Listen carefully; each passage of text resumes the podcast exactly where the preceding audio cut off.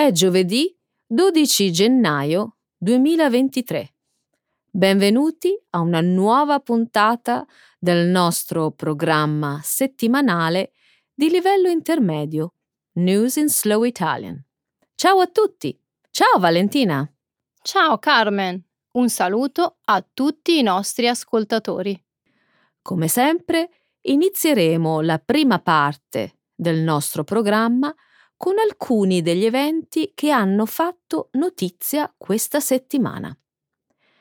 In primo luogo, commenteremo l'attacco avvenuto domenica agli edifici governativi nella capitale del Brasile da parte dei sostenitori dell'ex presidente Jair Bolsonaro.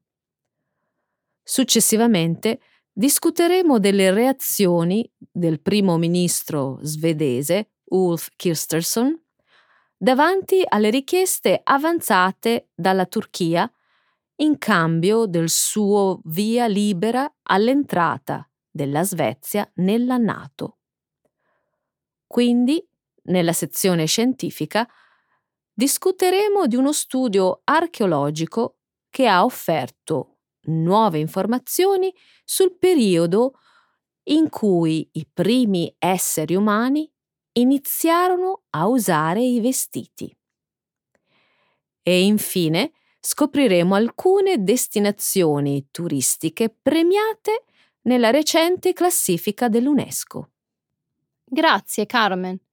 Continuiamo ora con la seconda parte del nostro programma Trending in Italy parleremo del tradizionale discorso televisivo di fine anno del Presidente della Repubblica Sergio Mattarella, il primo del suo secondo mandato. Discuteremo infine di un documento firmato dal Ministero dell'Istruzione e diffuso in tutte le scuole d'Italia, che ribadisce il divieto per gli studenti di utilizzare i telefoni cellulari durante le ore di lezione. Perfetto, Valentina. Iniziamo con la nostra prima notizia. Complottisti e negazionisti delle elezioni assaltano gli edifici governativi in Brasile.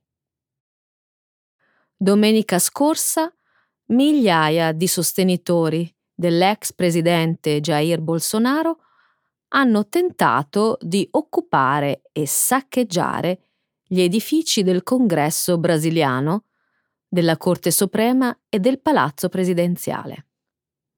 Molti di loro avevano anche chiamato l'esercito brasiliano per riportare Bolsonaro al potere e cacciare il presidente appena insediato Luis Inácio Lula da Silva. L'attacco di domenica ha tracciato parallelismi immediati con l'attacco del 6 gennaio 2021 al Campidoglio degli Stati Uniti, organizzato dai sostenitori dell'ex presidente degli Stati Uniti Donald Trump. I due ex presidenti spodestati condividevano una stretta alleanza politica. Entrambi gli uomini e anche i loro sostenitori hanno diffuso false affermazioni sull'esistenza di brogli elettorali. Lunedì le autorità brasiliane avevano già allontanato i rivoltosi dagli edifici governativi e arrestato più di 1200 persone. Il presidente Lula da Silva, i leader del Congresso brasiliano e il capo della Corte Suprema hanno prontamente rilasciato una dichiarazione, definendo la rivolta un tentativo di colpo di Stato. Fammi capire. I manifestanti sono stati ispirati da teorie complottiste su brogli elettorali. Sono stati incoraggiati da presidenti populisti. Hanno fatto irruzione negli edifici governativi rotto finestre, setacciato le scrivanie dei legislatori e distrutto gli uffici più importanti. Carmen, i paesi sono diversi, ma gli eventi sono praticamente gli stessi. Cerchiamo anche di essere oneste e ammettiamo che ci sono alcune differenze. Il 6 gennaio 2021 Trump era ancora presidente e ha esortato i suoi sostenitori a marciare sul Campidoglio e interrompere il trasferimento del potere. Bolsonaro non si trovava nemmeno nel paese. Bolsonaro aveva agitato i rivoltosi per settimane prima delle elezioni, con le stesse affermazioni e previsioni di elezioni rubate. Odio essere vista come quella che difende Bolsonaro, ma a differenza degli Stati Uniti, la rivolta di domenica in Brasile non è considerata un tentativo orchestrato di rovesciare i risultati elettorali. Potrebbe anche non essere stata orchestrata, ma il mio punto è un altro. La destra conservatrice negli Stati Uniti è riuscita a esportare il populismo di Trump, le cospirazioni sull'invalidità delle elezioni e il disprezzo per la democrazia. I sostenitori di Bolsonaro avevano chiesto ai militari di organizzare un colpo di Stato per rovesciare la presidenza di Lula. Beh, su questo sono d'accordo. Tuttavia, dovremo anche aspettare e vedere se la risposta iniziale, unificata e decisa del congresso brasiliano rimarrà salda o se svanirà come ha fatto con il Partito Repubblicano negli Stati Uniti. Ingresso della Svezia alla Nato. La Turchia richiede un prezzo troppo alto da pagare.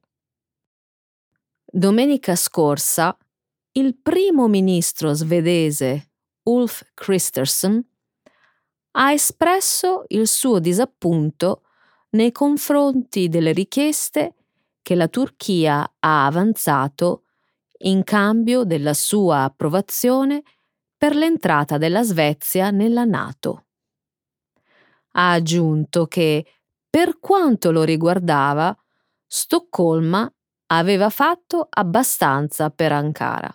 Svezia e Finlandia hanno presentato domanda di adesione alla Nato, ma per l'adesione è necessario il consenso di tutti i membri dell'alleanza. In risposta alle richieste della Turchia, Svezia e Finlandia hanno accettato di impegnarsi a prevenire le attività dei militanti curdi sul proprio territorio. La Svezia ha accolto circa 100.000 persone della diaspora curda. Inoltre, Stoccolma ha annullato l'embargo sulla vendita di armi alla Turchia. Ma il presidente turco Recep Tayyip Erdogan chiede anche l'estradizione del giornalista Bülent Kenes per il suo presunto ruolo in uno sventato colpo di Stato in Turchia. La Corte Suprema svedese ha respinto la richiesta della Turchia a dicembre sulla base del fatto che Kenes avrebbe rischiato la persecuzione per la sua politica se fosse stato portato in Turchia. Trovo ironico che Svezia e Finlandia stiano facendo domanda per entrare alla Nato per avere la garanzia del nostro ordine politico occidentale, basato sullo Stato di diritto.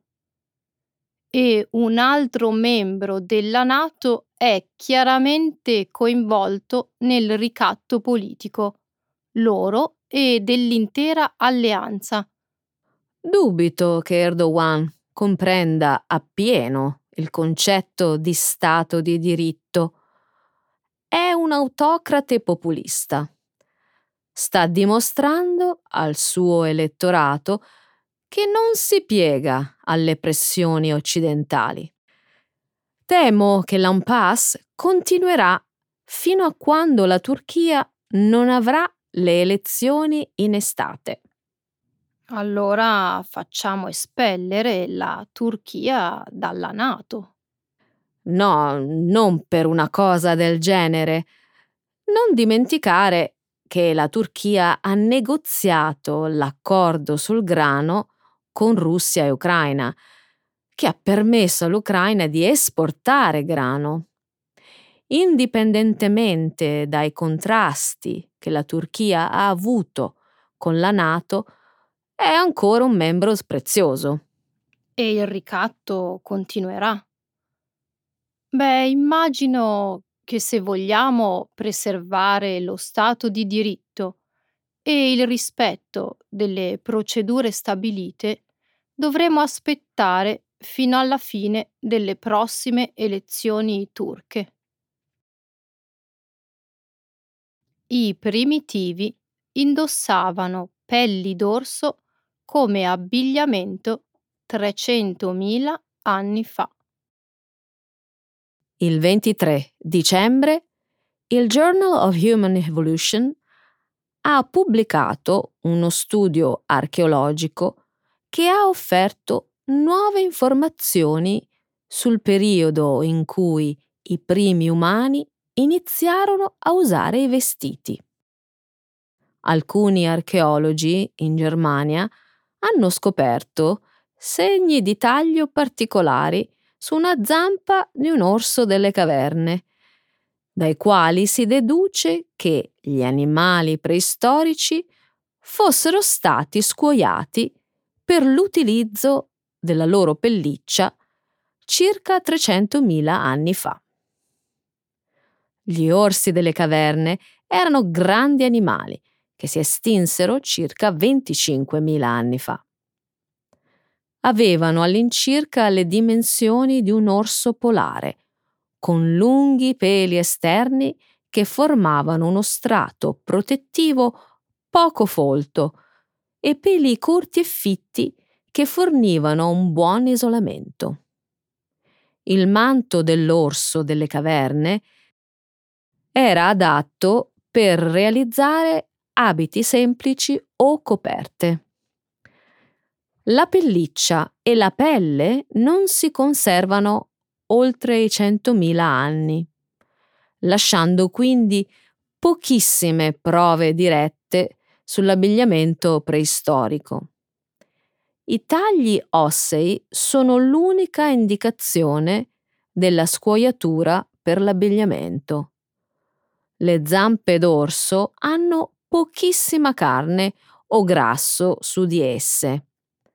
Per questo motivo i segni di taglio indicavano che l'animale era stato scuoiato per il suo mantello e non solo macellato per la carne. Aspetta, aspetta. Abbiamo visto tutti, uomini e donne preistorici, raffigurati nella cultura popolare, che indossano abiti di pelle d'orso. Sì, ma quella era sempre e solo un'ipotesi della cultura popolare. Sfortunatamente Poco si sa veramente su come i primitivi coprissero i loro corpi per sopravvivere ai rigidi inverni. Mi chiedo chi sia stato il primo stilista al mondo, ora che sappiamo che gli esseri umani usavano le pelli d'orso per fare i vestiti 300.000 anni fa. Vestiti e coperte è difficile capire esattamente quando è iniziato l'uso dell'abbigliamento. più o meno nello stesso periodo in cui è nata la moda. Sono sicura che sono nati nello stesso momento. Beh, gli aghi per cucire sono necessari per una sartoria elaborata e da quello che sappiamo dai siti archeologici risalgono solo a 45.000 anni fa. Non c'è mica bisogno di una sartoria elaborata per la moda. Una striscia di pelle d'orso potrebbe fare da bellissima sciarpa o da cintura, soprattutto se abbellita con un motivo ricercato. e le fashioniste preistoriche avranno fatto a gara per creare i modelli più raffinati di pellicce di pelle d'orso sedute intorno al falò. Una piccola città spagnola nominata sede della strada più bella d'Europa. L'UNESCO ha annunciato ufficialmente che la strada più bella d'Europa è Calle San Pedro nella città andalusa di Osuna, che conta 17.000 abitanti. Secondo l'UNESCO, la strada è una passeggiata nel XVIII secolo. È un eccezionale esempio di barocco andaluso e ha subito poche modifiche nel corso degli anni.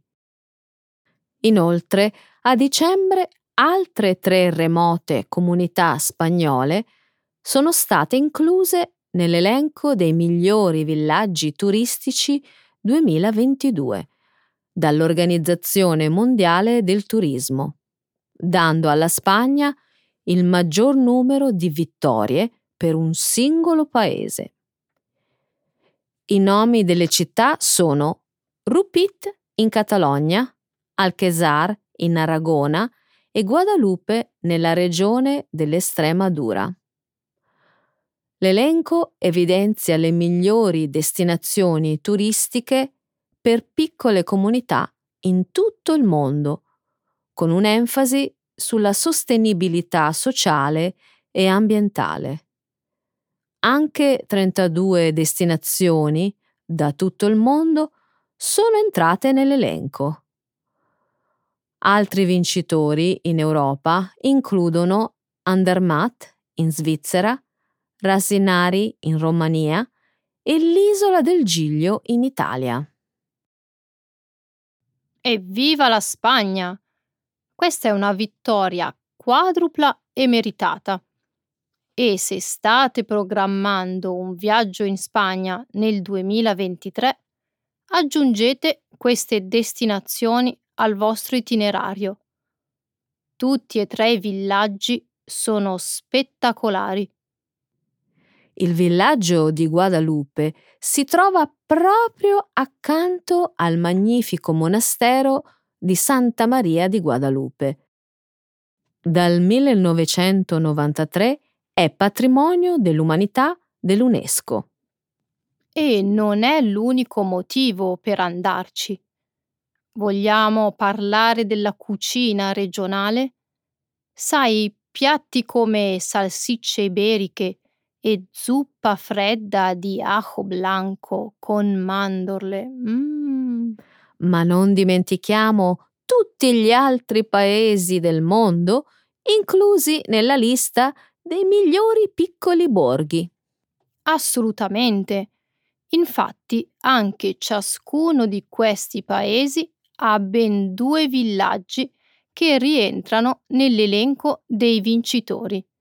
L'Austria, la Cina, l'Ecuador, il Messico, il Marocco, l'Italia, il Perù e la Svizzera. Invece la Colombia, l'Etiopia, la Georgia, lo Stato di Israele, la Giordania, il Portogallo, la Repubblica di Corea, l'Arabia Saudita e la Slovenia contano ciascuno un villaggio vincitore. Il discorso di fine anno del presidente Sergio Mattarella. Nella serata di sabato 31 dicembre ha avuto luogo uno dei momenti più attesi della tradizione politica italiana, il discorso televisivo di fine anno del Presidente della Repubblica Sergio Mattarella.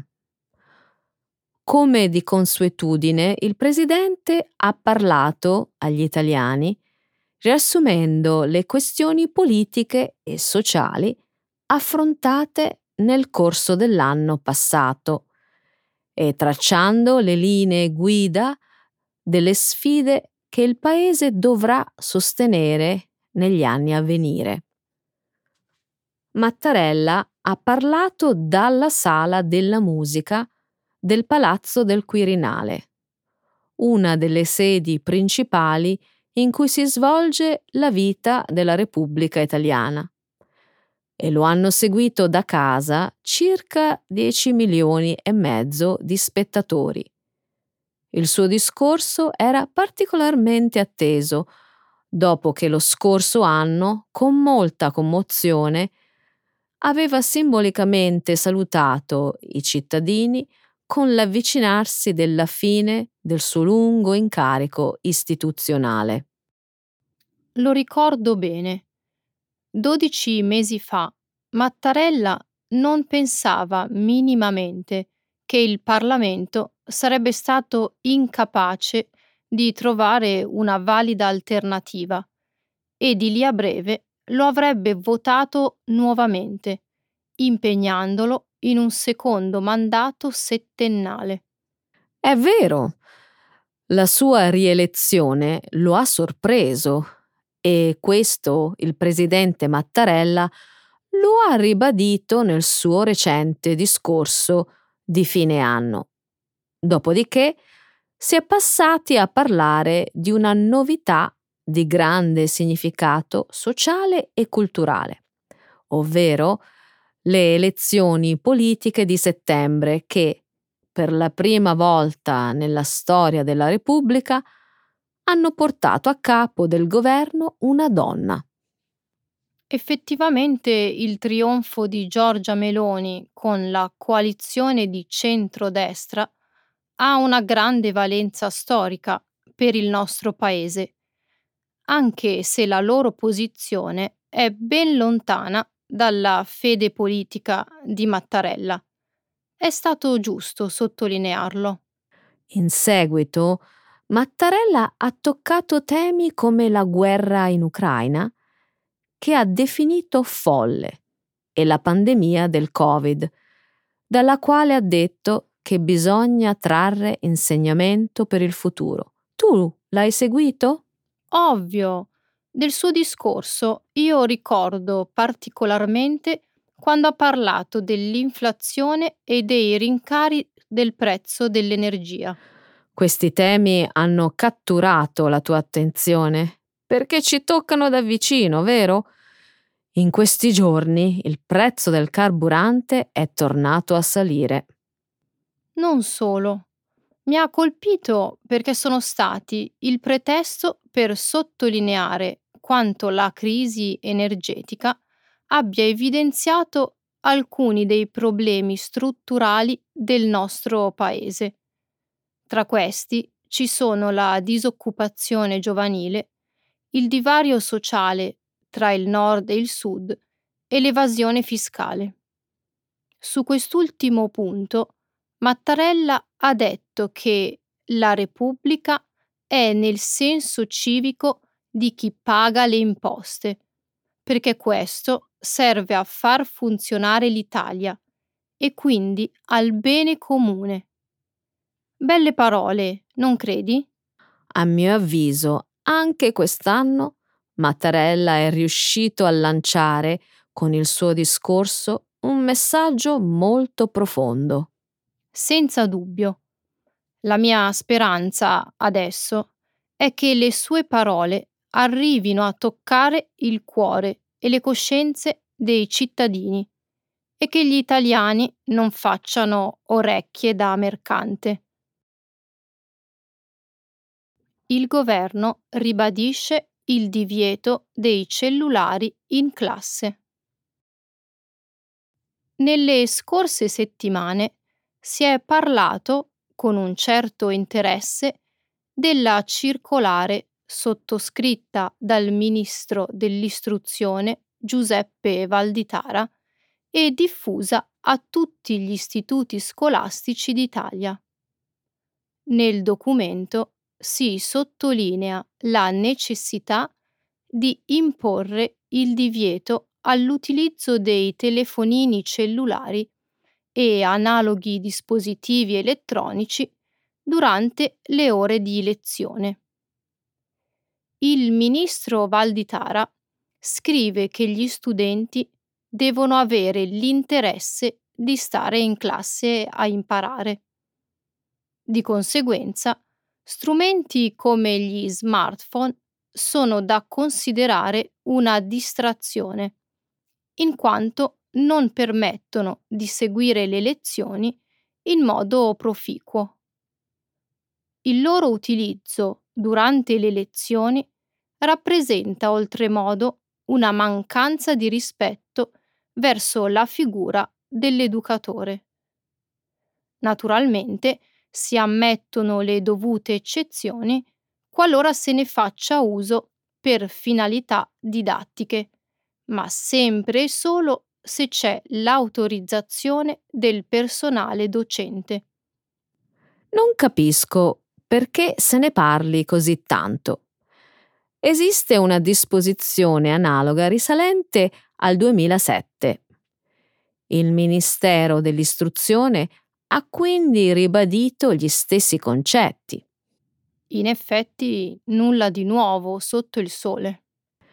Il ministro avrebbe fatto qualcosa di diverso solo se avesse stabilito sanzioni disciplinari in violazione del divieto.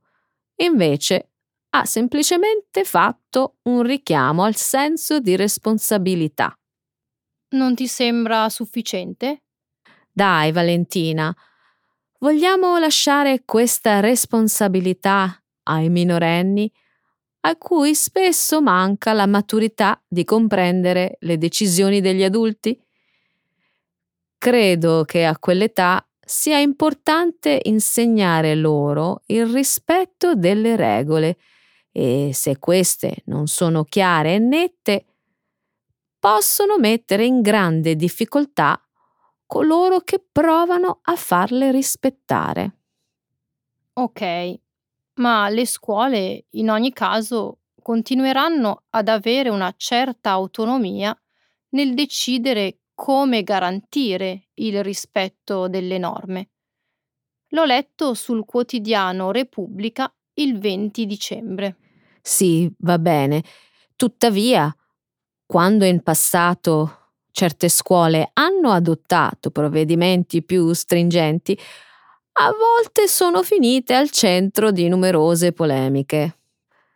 Forse ricorderai il caso del liceo Malpighi a Bologna.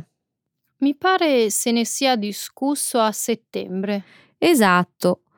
L'istituto bolognese è finito nella bufera per aver imposto agli studenti la requisizione dei cellulari prima dell'inizio delle lezioni e la loro restituzione alla fine della giornata scolastica. Che orrore! Penso che siano provvedimenti obsoleti e anacronistici.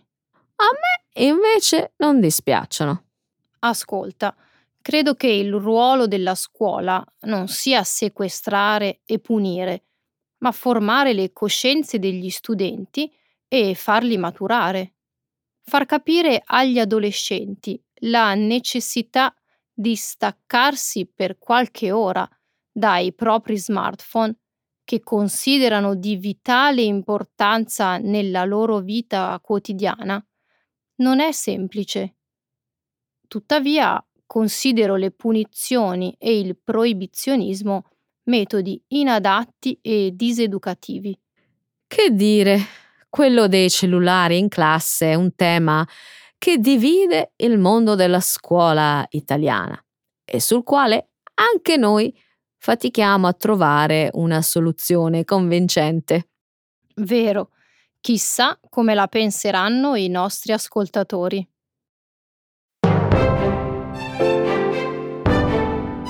Grazie a tutti per l'ascolto, grazie Valentina. Grazie Carmen, alla prossima puntata. Ciao ciao. Ciao.